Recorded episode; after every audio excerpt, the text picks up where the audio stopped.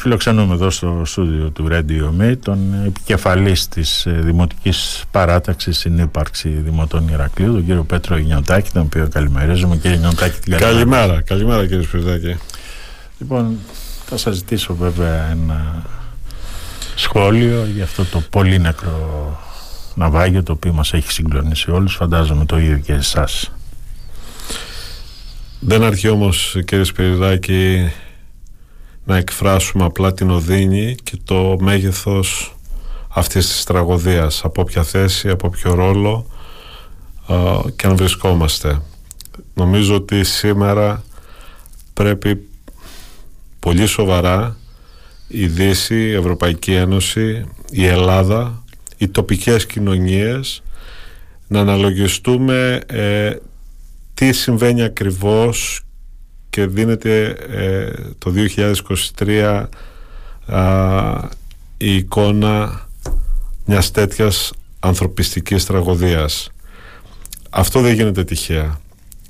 Η μετακίνηση πληθυσμού, πληθυσμών ε, είναι ένα φαινόμενο το οποίο έχει μελετηθεί, έχει καταγραφεί, έχει υποθεί εδώ και δεκαετίες ότι θα συνέβαινε. Έχει τα αίτια του αν θέλετε στην παράφορη αδικία που υφίστανται οι υποανάπτυξη χώρες ε, ή μη αναπτυγμένες χώρες η Αφρική κατά κύριο λόγο και όχι μόνο Αφρική και η Ασία σε μεγάλο βαθμό ε, από τη Δύση. Αν θέλετε η λαιλάτιση των πόρων και ανθρώπινων πόρων ε, που η Δύση και η Ευρώπη έχει παίξει ένα πρωτεύοντα ρόλο εδώ και αιώνες σήμερα κορυφώνεται και έχουμε το αποτέλεσμα οι πληθυσμοί αυτοί να μην μπορούν να ζήσουν πληθυσμοί που μάλιστα αυξάνονται σε αντίθεση με την δικιά μας Ήπειρο την Ευρώπη όπου υπάρχει στασιμότητα και υπογεννητικότητα και που αυτοί οι άνθρωποι θα αναζητήσουν καλύτερη τύχη, θα αναζητήσουν να ζήσουν όπως έχουν δικαίωμα και σήμερα μπαίνει το ερώτημα τι πρέπει να κάνει η Δύση, πώς πρέπει η Δύση να επιστρέψει αν θέλετε τον πλούτο τον οποίο έκλεψε ξεκάθαρα α, συγκεκριμένα από την Αφρική να μιλήσουμε για την Αφρική. Ναι. τι έργα πρέπει να γίνουν τι ανθρωπιστικά έργα και όχι μόνο τι έργα ανάπτυξης πρέπει να γίνουν. Πώς πρέπει να αφήσουμε τους λαούς της Αφρικής οι ίδιοι να εκμεταλλευτούν κατά όπως νομίζουν τις πρωτοπαραγωγικές δυνάμεις γιατί η Αφρική είναι αν θέλετε μια παγκόσμια δύναμη πρωτοπαραγωγικών υλών. Και κατά κύριο λόγο οι πληθυσμοί αυτοί να ζήσουν στους τόπους όπου γεννήθηκαν. Και βεβαίως να δούμε ε, τη μεταναστευτική πολιτική ε, γιατί και η Ευρώπη έχει ανάγκες Βεβαίως δεν μπορεί κανείς να μην δει το ζήτημα αυτό και να είναι ανοιχτή κοινωνία όπως θέλουμε να λέμε ε, στη μετακίνηση των πληθυσμών αλλά όχι με αυτούς τους τρόπους, με αυτές τις συνθήκες ουσιαστικά βιάζοντας βασικές ανθρώπινες αρχές ε, και την ίδια την ανθρώπινη υπόσταση. Αυτά είναι τα ζητήματα νομίζω, τα μεγάλα που ανοίγει αυτή η τραγική η στιγμή για την ανθρωπότητα, όχι μόνο για την Ελλάδα, για όλο τον κόσμο και που νομίζω ότι θα πρέπει με πολλή σύνεση με πολύ σεβασμό, με πολύ περίσκεψη οι κοινωνίες, τα οργανωμένα κράτη και οι θεσμοί, οι παγκόσμιοι θεσμοί να δούνε γιατί πιστέψτε με φοβάμαι ότι θα δούμε και μεγαλύτερες ίσως τραγωδίες στο μέλλον. Μάλιστα. Τώρα να αλλάξουμε θέμα κύριε Νιωτάκη. Μέρες τώρα ασχολούμαστε με την καταπάτηση δημοτικής περιουσίας από επιχειρηματίες στα δύο αγοράκια στη βιομηχανική περιοχή του Ηρακλείου είχατε γνώση αυτής της καταπάτησης που εξελίσσεται εδώ και 8 χρόνια από ό,τι ξέρουμε; Της συγκεκριμένης καταπάτησης ε, προσωπικά οφείλω να πω ότι δεν γνώριζα πολλά στοιχεία. Από το δικό σας σταθμό πληροφορηθήκαμε τα γεγονότα και από τον αντιδήμαρχο καλό συνάδελφο και φίλο Μανώλη Βασιλάκη ε, ακούσαμε στο Δημοτικό Συμβούλιο της Δευτέρας ότι υπάρχει πρόβλημα. Βεβαίως όμως δεν πέφτουμε, δεν ε, ανακαλύπτουμε την Αμερική αυτή τη στιγμή αν πούμε ότι γνωρίζουμε ότι συνολικά υπάρχει ζήτημα με την περιουσία του Δήμου Ηρακλείου και προφανώς υπάρχουν όπως παραδέχτηκε ο κύριος Βασιλάκης σοβαρές περιπτώσεις, πολλές περιπτώσεις καταπάτησης της δημοτικής δημόσιας περιουσίας. Ε, και μπορεί να μην ξέρουμε με τη συγκεκριμένη με τα χαρακτηριστικά τα οποία εσείς φέρατε στο φως και πρέπει να σας συγχαρώ προσωπικά γιατί είμαστε στη χρονική στιγμή κύριε Σπυρδάκη που η αλήθεια πρέπει να βγει όλα πρέπει να βγουν και πρέπει να βγουν με ονοματεπώνυμα θα πρέπει να σταματήσει το ιδιότυπο κρυφτούλι που υπάρχει στα δημοτικά ζητήματα του Ηρακλείου. Και πραγματικά η προσφορά σας είναι μεγάλη και ως προς την ε, συμπολίτευση και ως προς την αντιπολίτευση γιατί και εμείς θα πρέπει να πάρουμε θέση. Τώρα αυτό το όλα το λέτε με κάποιο περίεργο τρόπο. Υπάρχουν και άλλα θέματα που Μα... απασχολούν το Δήμο Ηρακλείου κύριε Νιωτάκη. Βεβαίως. Εγώ θα σας κάνω μια πολύ απλή ερώτηση και αυτό βγήκε από την συζήτηση που είχαμε με τον κύριο Βασιλάκη ο οποίος μας είπε ότι για να κινηθεί ο Δήμος νομικά κατά του συγκεκριμένου καταπατητή, δεν μας ενδιαφέρει και το όνομά του έπρεπε να γίνει λέει νέο τοπογραφικό στο οποίο να σημειώνεται που είναι το καταπατημένο. Αυτή η διαδικασία, από ό,τι μας είπε και ο ίδιος, ξεκίνησε πέρσι το Φεβρουάριο και ολοκληρώθηκε το Νοέμβριο παρακαλώ. Και έρχεται τώρα εδώ η δική μας απορία. Πόσους μήνες χρειάζεται ένα τοπογραφικό και σας ρωτώ και ως τεχνικό να μας απαντήσετε. Πόσους μήνες χρειάζεται τελικά για να γίνει ένα τοπογραφικό από μια υπηρεσία του Δήμου Ηρακλείου; Και βέβαια αυτή την ε, καθυστέρησε. Ο κύριος Βασιλάκης την απέδωσε στην υποστελεχωμένη υπηρεσία δημοτικής περιουσίας του Δήμου Ηρακλείου. Βλέπετε λοιπόν τώρα κύριε Σπυρδάκη ποιο είναι το τραγικό της υπόθεσης. Ότι ουσιαστικά δεν χρειάζεται να έρθω εγώ να έχω ένα αντιπολιτευτικό λόγο. Σας τα είπε όλα ο κύριος Βασιλάκης. Δηλαδή είναι αστείο και το ερώτημα είναι ρητορικό το οποίο μου θέτεται καταλαβαίνετε νομίζω τεχνικά ένα ναι. οποιοδήποτε τοπογραφικό μπορεί να γίνει σε μία μέρα. Ναι. τεχνικά δεν είναι κάτι δύσκολο ούτε κάτι σύνθετο. Και μία μέρα να πας να κάνεις ας πούμε άνετα α, την μέτρηση ναι. επί του πεδίου ναι. και να πούμε εμείς άλλη μία εβδομάδα για να καταχωρηθεί και να πάρεις ε, τα τελικά σχέδια στα χέρια σου. Ναι, και να πας μετά σαν εισαγγελέα. Βεβαίως και να κάνεις μετά αυτά τα οποία λέει ο νόμος ότι οφείλεις να κάνεις γιατί αλλιώς προκύπτουν άλλα ζητήματα ποινικής φύσεως. Ναι, δηλαδή. Δηλαδή, κοιτάξτε, ε, εκτός από το να παράγουμε έργο και να έχουμε όραμα, εδώ πρέπει να διασφαλίζουμε και την δημόσια περιουσία. Ναι. Είμαστε θεματοφύλακες, είμαστε αυτοί οι οποίοι έχουμε την ευθύνη απόλυτα εναντί του νόμου για ό,τι έχει να κάνει με τη ζωή και την ασφάλεια των πολιτών ναι. και την περιουσία του Δήμου. Δεν μπορώ να γνωρίζω ή να ακούω ή να υπάρχουν υποψίες ότι εδώ καταπατείται δημόσια περιουσία και να επικαλούμαστε σήμερα κύριε Σπυριδάκη ότι υπάρχουν όποιας μορφής δυσκολίες. Γιατί αν υποθέσουμε ότι είναι έτσι όπως τα λέει ο κύριος Βασιλάκης και υπάρχουν αδυναμίες ο, η τεράστια λοιπόν α, ευθύνη η πολιτική είναι γιατί άφησες εσύ την υπηρεσία τη σημαντικότατη υπηρεσία του Δήμου Ηρακλείου που ακούγεται στο όνομα α, υπηρεσία α, της περιουσίας του Δήμου Ηρακλείου ναι να μην έχει το επιστημονικό, το τεχνικό προσωπικό, το διοικητικό προσωπικό που θα έπρεπε να έχει ώστε να αντιδρά άμεσα σε κάθε τέτοια περίπτωση. Και ε, για να καταλάβετε τι εννοώ, εννοώ κ. Σπυρδάκη ότι ο Δήμος Ηρακλείου έχει πάρα πολύ μεγάλη περιουσία την οποία α, δεν θα είναι υπερβολή αν πω ότι δεν γνωρίζουμε ακριβώς ποια είναι. Δεν είναι καταγεγραμμένη, δεν είναι στο χτιματολόγιο περασμένα όλα τα οικόπεδα, όλα τα ακίνητα του Δήμου.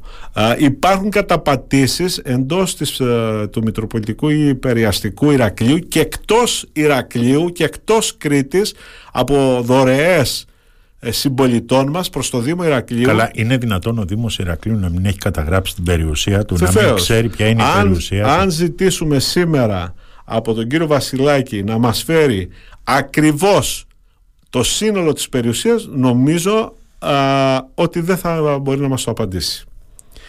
Και είναι υποδιερεύνηση. Όταν λοιπόν είσαι υποδιερεύνηση και δεν γνωρίζεις ακριβώς ποια είναι η περιουσία και δεν φροντίζεις να κάνεις εκείνες τις ενέργειες, να στελεχώσεις, να επανδρώσεις, να δώσεις το χρόνο, να δώσεις τα κίνητρα, να πας και να κάνεις καταγραφή για να πάει στο επόμενο στάδιο που δεν τολμούμε καν. Θα είναι ανέκδοτο αν μιλήσουμε για αξιοποίηση της περιουσίας. Όταν δεν ξέρεις ποια είναι η περιουσία σου, ποια είναι τα οικόπεδα σου, ποια είναι τα διαμερίσματά σου, τα οποία έχεις ξαναπάρει, ξαναλέω, από δωρεές ε, ε, ευγενικών συμπολιτών μας, τότε καταλαβαίνετε ότι έχουμε τεράστιο θέμα. Και αυτά είναι τα ζητήματα τα οποία πρέπει να τα αναδείξουμε σήμερα, όχι για κανένα άλλο λόγο. Ο κ. Ζαμπρινός φεύγει, κύριε Σπυριδάκη. Δεν υπάρχει κανένας λόγος να κάνουμε αντιπολίτευση σήμερα, αλλά για να σκεφτούμε τις ευθύνες όλων όσων θέλουμε να συμμετέχουμε στην επόμενη δημοτική περίοδο και να μην επαναληφθούν τα ίδια λάθη. Ήσταν κι εσείς στο δημοτικό σχήμα για πολλά χρόνια, σωστά; Της πρώτης περίοδου. Της πρώτης περίοδου. Το έχουμε ξανασυζητήσει. Αυτό, αυτό το ζήτημα δεν το είδατε. Δεν είδατε δηλαδή εσείς ως τεχνικός, ως άνθρωπος του τεχνικού επιμελητηρίου, πρόεδρος του τεχνικού του ΤΕΤΑΚ, ήσασταν κάποια εποχή. Δεν εντοπίσατε αυτό το πρόβλημα. Να πείτε ρε παιδιά, να την καταγράψουμε αυτή την περιουσία. Και γιατί δεν είχε γίνει και νωρίτερα από τις προηγούμενες δημοτικές αρχές. Κύριε Σπυρδάκη, η κόκκινη γραμμή η οποία έθεσα στο Δημοτικό Συμβούλιο και όταν είδα ότι ξεπερνούνται τα όρια αποχώρησα ναι. έχει να κάνει με αυτά ακριβώς τα ζητήματα που συζητάμε. Ήταν μετά από συζήτηση και αφού θέλετε να υποθούν αλήθεια, να τα πούμε όλα, γιατί ξαναλέω πρέπει ο, ο, ο Ηρακλειώτικο λαός να μάθει μα, αλήθεια. Μα πρέπει να λέμε αλήθεια, κύριε Δεν μπορεί να συνεχίζεται και να διαιωνίζεται μια κατάσταση. Γιατί δεν έχουμε αυτή τη στιγμή υπαλλήλους; Αυτό είναι το ερώτημα. Γιατί έχουμε συμβασιούχους οι οποίοι μάλιστα μετά τις αποφάσεις δυστυχώς των δικαστηρίων φεύγουν κατά εκατοντάδες και ο Δήμος Ηρακλείου θα παρουσιάσει αριθμίες οι οποίες θα μας δώσουν προβλήματα στην καθημερινότητά μας Α, τώρα, μέσα στο καλοκαίρι θα δείτε δυσκολίες στην περισυλλογή των απορριμμάτων της πόλης, στα ζητήματα της καθαριότητας, στα ζητήματα του πρασίνου, τα οποία θα είναι τραγικά. Γιατί φεύγει σημαντικός αριθμός συμβασιούχων που κάλυπταν αυτές τις ανάγκες. Γιατί, γιατί αν θέλετε να γνωρίζετε κύριε Σπιδάκη εσείς και οι συμπολίτες μας υπάρχουν συγκεκριμένα δομικά προβλήματα που καθιστούν αδύνατη την πρόσληψη προσωπικού και δεν είναι μόνο η κακιά κυβέρνηση τα μνημόνια που δεν μας αφήνουν να πάρουμε προσωπικό υπάρχουν σαφέστατες αδυναμίες τις οποίες αυτές τις στιγμές χρεώνεται εξ ολοκλήρου η Δημοτική Αρχή προσωπικά ο Βασίλης ο Λαμπρινός ναι. γιατί δεν πήραμε τις αποφάσεις τη στιγμή που έπρεπε να τις πάρουμε όπως για παράδειγμα το ζήτημα του εγκεκριμένου οργανισμού τον οργανισμό που πρέπει να έχει κάθε δημόσια υπηρεσία που οριοθετεί πώς τελεχώνεται, πώς γίνεται η διάρθρωση, πώς γίνεται η διάταξη των ανθρωπίνων, του, του ανθρώπινου δυναμικού σου, πώς αξιολογείται, πώς γίνονται οι κρίσεις, πώς στελεχώνονται οι διευθύνσεις και τα τμήματα των προϊσταμένων, όπου μετά από αποφάσεις στην εκτελεστική γραμματεία για το πώς πρέπει να στελεχώνεται, δυστυχώς με εισήγηση του ο, τότε αντιδημάρχου προσωπικού, του κυρίου Βαρδαβά ναι. η απόφαση ουσιαστικά της ε, εκτελεστικής εξουσίας του Δήμου Ηρακλείου δεν πήγε στη λογική την οποία είχαμε υπερψηφίσει στο σύνολο με μεγάλη πλειοψηφία η εκτελεστική και όλοι οι αντιδήμαρχοι ναι. ήρθε στο Δημοτικό Συμβούλιο και εγώ αναγκάστηκα να πω ότι κύριε αποχωρώ δεν πάει άλλο και σήμερα, μέχρι και σήμερα, μετά από 9 υπήρχε, χρόνια. Η κύριε Νιωτάκη, υπήρχε κάποιος λόγος γι' αυτό; Βεβαίως υπήρχαν συγκεκριμένοι λόγοι, Όπως... οι οποίοι κρατάνε σήμερα τις τοποθετήσεις προϊσταμένων και διευθυντών, ζητήματα που κι εσείς έχετε αναδείξει, ναι. από εδώ από το σταθμό σας, με ορισμό. Ο νόμος δεν λέει ότι ορίζει ο αντιδήμαρχος κατά που θέλει ή ο δήμαρχος το φίλο, το γνωστό του, τον ημέτερο εντός ή εκτός εισαγωγικών έχει συγκεκριμένες διαδικασίες που γίνεται η τοποθέτηση των προϊσταμένων. Να σας θυμίσω την υπόθεση της πολεοδομίας που κόντεψε να τεινάξει κυριολεκτικά την πολεοδομία. Με άλλη πολύπαθη υπηρεσία του Δήμου Ηρακλείου. Επειδή κάποιοι αντιδήμαρχοι ήθελαν να βάλουν τους δικούς τους ξαναλέω εντός ή εκτός εισαγωγικών. Η τοποθετήση των διευθυντών και των προϊσταμένων γίνεται με βάση συγκεκριμένη νομοθεσία και ένα πλαίσιο στο οποίο συμμετέχει και ο Δήμος μέσα από το εγκεκριμένο οργανόγραμμα τον εγκεκριμένο οργανισμό και, και στον οποίο. και με κρίση από υπηρεσιακά συμβούλια. Ναι, από υπηρεσιακά συμβούλια. Σωστά, και λοιπόν. μόνο. Εμείς λοιπόν, για πείτε μου ποιος είναι ο τελευταίος ο οποίος έχει Αυτά περάσει. Αυτά τα έχουμε καταργήσει στο Δήμο Ηρακλείου. Έχουν καταργηθεί βεβαίως. Επί της ουσίας έχουν καταργηθεί. Και δεν αναρωτιέται κανείς, μα τι γίνεται στο Δήμο Ηρακλείου.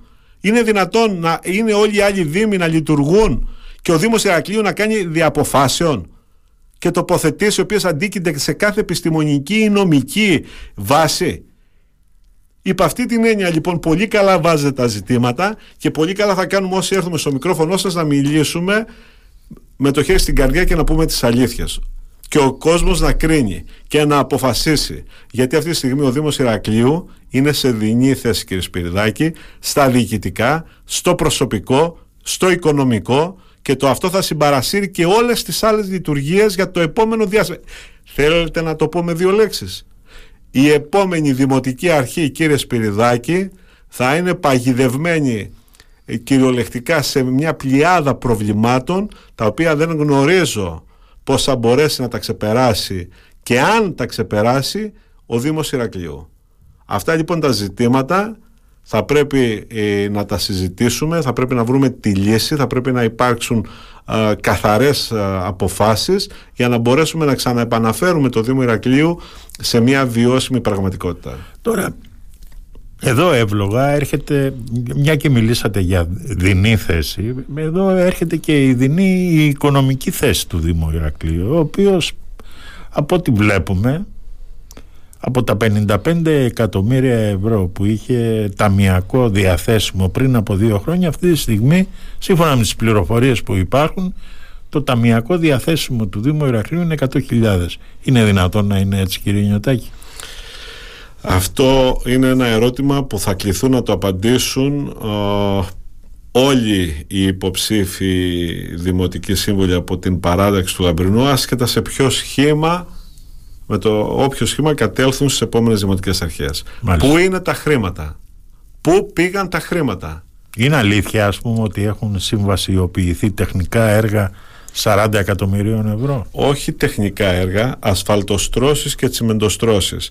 Αυτό είναι το τραγικό λάθος της τελευταίας περίοδου της Δημοτικής Αρχής Λαμπρινού, το οποίο αυτή τη στιγμή, ε, ξαναλέω, όχι με κανένα αντιπολιτευτικό τόνο από καμία παράταξη της αντιπολίτευσης, αλλά με βάση την εισήγηση των οικονομικών υπηρεσιών του Δήμου Ηρακλείου όπου ούτε λίγο ούτε πολύ είπε κύριοι δεν μπορείτε να κάνετε τίποτα. Τα χρήματα έχουν δεσμευτεί για τα επόμενα τουλάχιστον δύο χρόνια το σύνολο των χρημάτων για τσιμεντοστρώσεις και ασφαλτοστρώσεις βεβαίως το πρόβλημα των δρόμων του Ηρακλείου είναι τεράστιο βεβαίως δεν γίνανε όλα τα προηγούμενα χρόνια οι ασφαλτοστρώσεις αλλά δεν διερωτήθη κανείς από τους αντιδημάρχους και τα μέλη της εκτελεστικής εξουσίας του Δήμου Ηρακλείου γιατί ποτέ ως σήμερα δεν είχε δοθεί τέτοιο ποσό μάλιστα μέσα σε συγκεκριμένο χρονοδιάγραμμα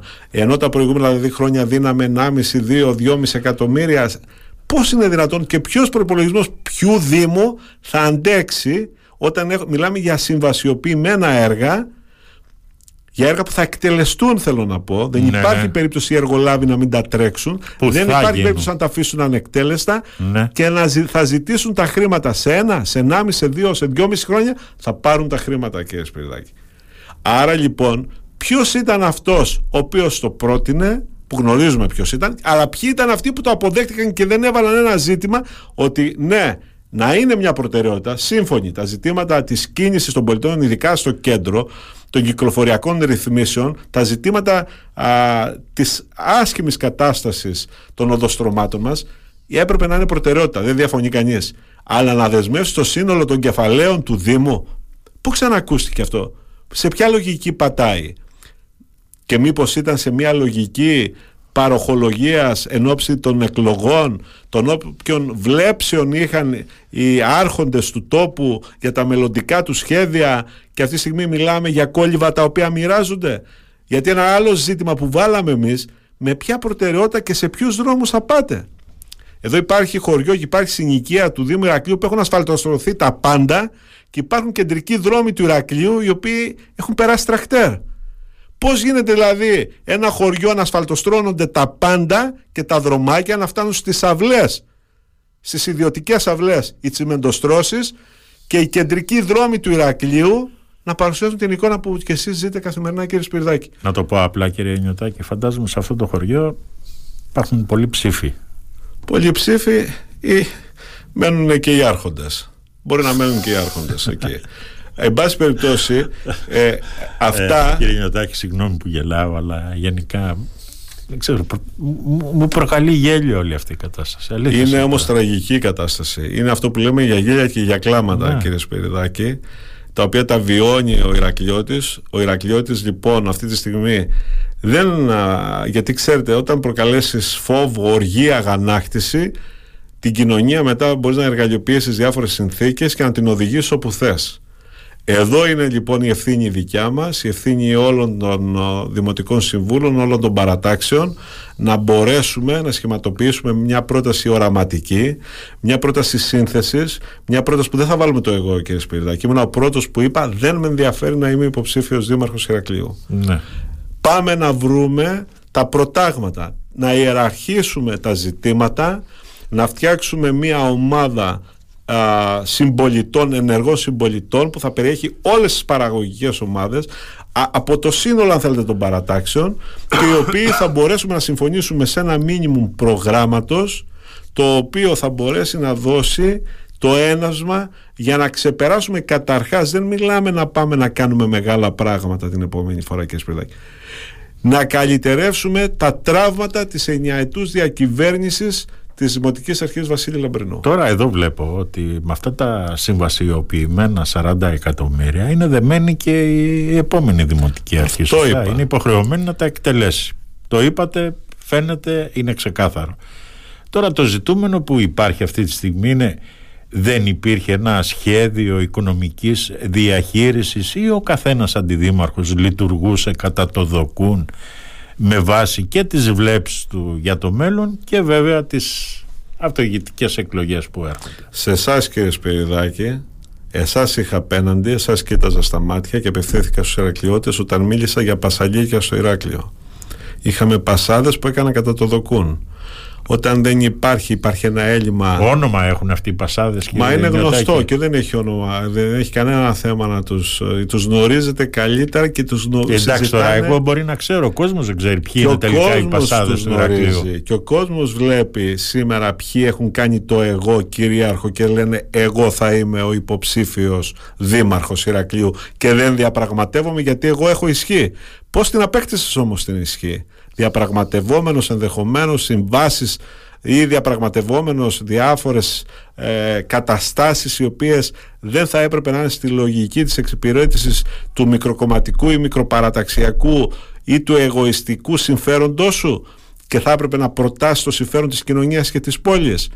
Αυτά νομίζω στο στόμα του κάθε συμπολίτη μας και γι' αυτό ακριβώς θα πρέπει σήμερα να μιλήσουμε όχι επί της βάσης του ποιος θέλει να γίνει δήμαρχος αλλά πώς μπορούμε να αντιμετωπίσουμε και να αντιστρέψουμε αυτές τις καταστάσεις που περιγράψατε και βγάζετε με, την, πολύ, με τα πολύ καλά σας ρεπορτάζ και να αρχίσουμε να βάζουμε τον Δήμο σε ένα δρόμο Ανάπτυξης, οργάνωσης, ξεκινώντας πάντα από τα ζητήματα του προσωπικού. Εάν δεν αντιμετωπίσουμε τα ζητήματα του προσωπικού, κύριε Σπυριδάκη, δεν πρέπει να κάνουμε κανένα βήμα, κανένας μας. Δεν θα πρέπει να προχωρήσει, δεν θα πρέπει να τολμήσει, εάν δεν αντιμετωπίσουμε όχι μόνο τη Λειψανδρία, τις συνθήκες αξιοκρατίας, τις συνθήκες της νομιμότητας, τις συνθήκες της αξιολόγησης. Αυτά τα ζητήματα, εάν δεν τα αντιμετωπίσουμε, από την πρώτη μέρα που θα καθίσει η επόμενη δημοτική αρχή, πιστέψτε με, είναι ναρκοθετωμένη ολόκληρη η επόμενη δημοτική περίοδος. Το δεύτερο ζήτημα είναι η αντιμετώπιση ε, του οικονομικού ελλείμματος, του τεράστιου οικονομικού προβλήματος που θα αντιμετωπίζει. Και σε τρίτο επίπεδο θα πρέπει να μπει το ζήτημα των προταγμάτων, της διαβούλευσης με τους κοινωνικούς εταίρους για να βγάλεις το όραμα και τις στρατηγικές που θα πας να υλοποιήσεις και τι θα βάλει εσύ πρώτα απ' όλα. Γιατί όλα δεν θα μπορείς να τα κάνεις. Μάλιστα. Τώρα κάτι τελευταίο, κύριο Νιωτάκη, αληθεύει ότι ναυάγησαν οι συζητήσεις που έκαναν οι πέντε δημοτικές παρατάξεις για κοινή κάθοδο στις δημοτικές εκλογές.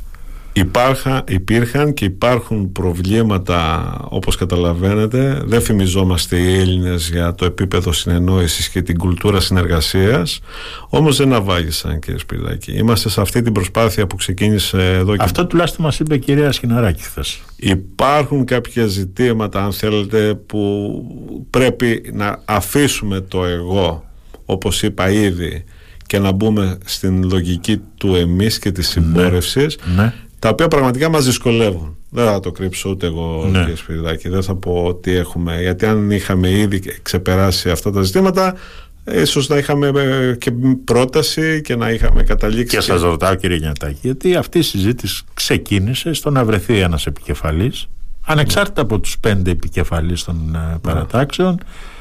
Από ό,τι βλέπω τώρα αυτή τη στιγμή υπάρχουν προσωπικές φιλοδοξίες, άρα κάποιος από τους πέντε θέλει να είναι ο επικεφαλής και εκεί δημιουργήθηκε, ε, δημιουργήθηκε και το ζήτημα. Άρα λοιπόν η λύση νομίζω ότι θα πρέπει να είναι να παραμερίσουμε τις προσωπικές φιλοδοξίες, να σκεφτούμε ανοιχτά, να σκεφτούμε δημιουργικά, α, να συμπεριλάβουμε αν θέλετε και άλλες δυνάμεις που δεν ήταν μόνο στο πλαίσιο των πέντε παρατάξεων που συνυπάρξαμε και αυτό μας δίνει ένα πλεονέκτημα γιατί ήμασταν στα έδρανα του Δημοτικού Συμβουλίου κάθε Δευτέρα συζητάγαμε, καταθέταμε κοινές προτάσεις παίρναμε κοινές αποφάσεις ε, κάναμε μια δημιουργική αντιπολίτευση στη Δημοτική Αρχή αλλά σήμερα υπάρχουν και άλλες δυνάμεις οι οποίες θα πρέπει να καθίσουν στο τραπέζι να συζητήσουμε πολύ σοβαρά δεν είμαστε Εννοείται εμείς οι άλλες δυνάμεις οι εννοείται οποίοι έχουν εκδηλώσει αυτή τη στιγμή ο κύριος Καλοκαιρινός, ο κύριος Καλοκαιρινός και ο κύριος Αλεξάκης. Βεβαίως. Και νομίζω και άλλοι που ενδεχομένως θα θελήσουν Ναι. αμέσως μετά τις δημοτικές αρχές, ε, τις, δημοτικές, τις εθνικές εκλογές,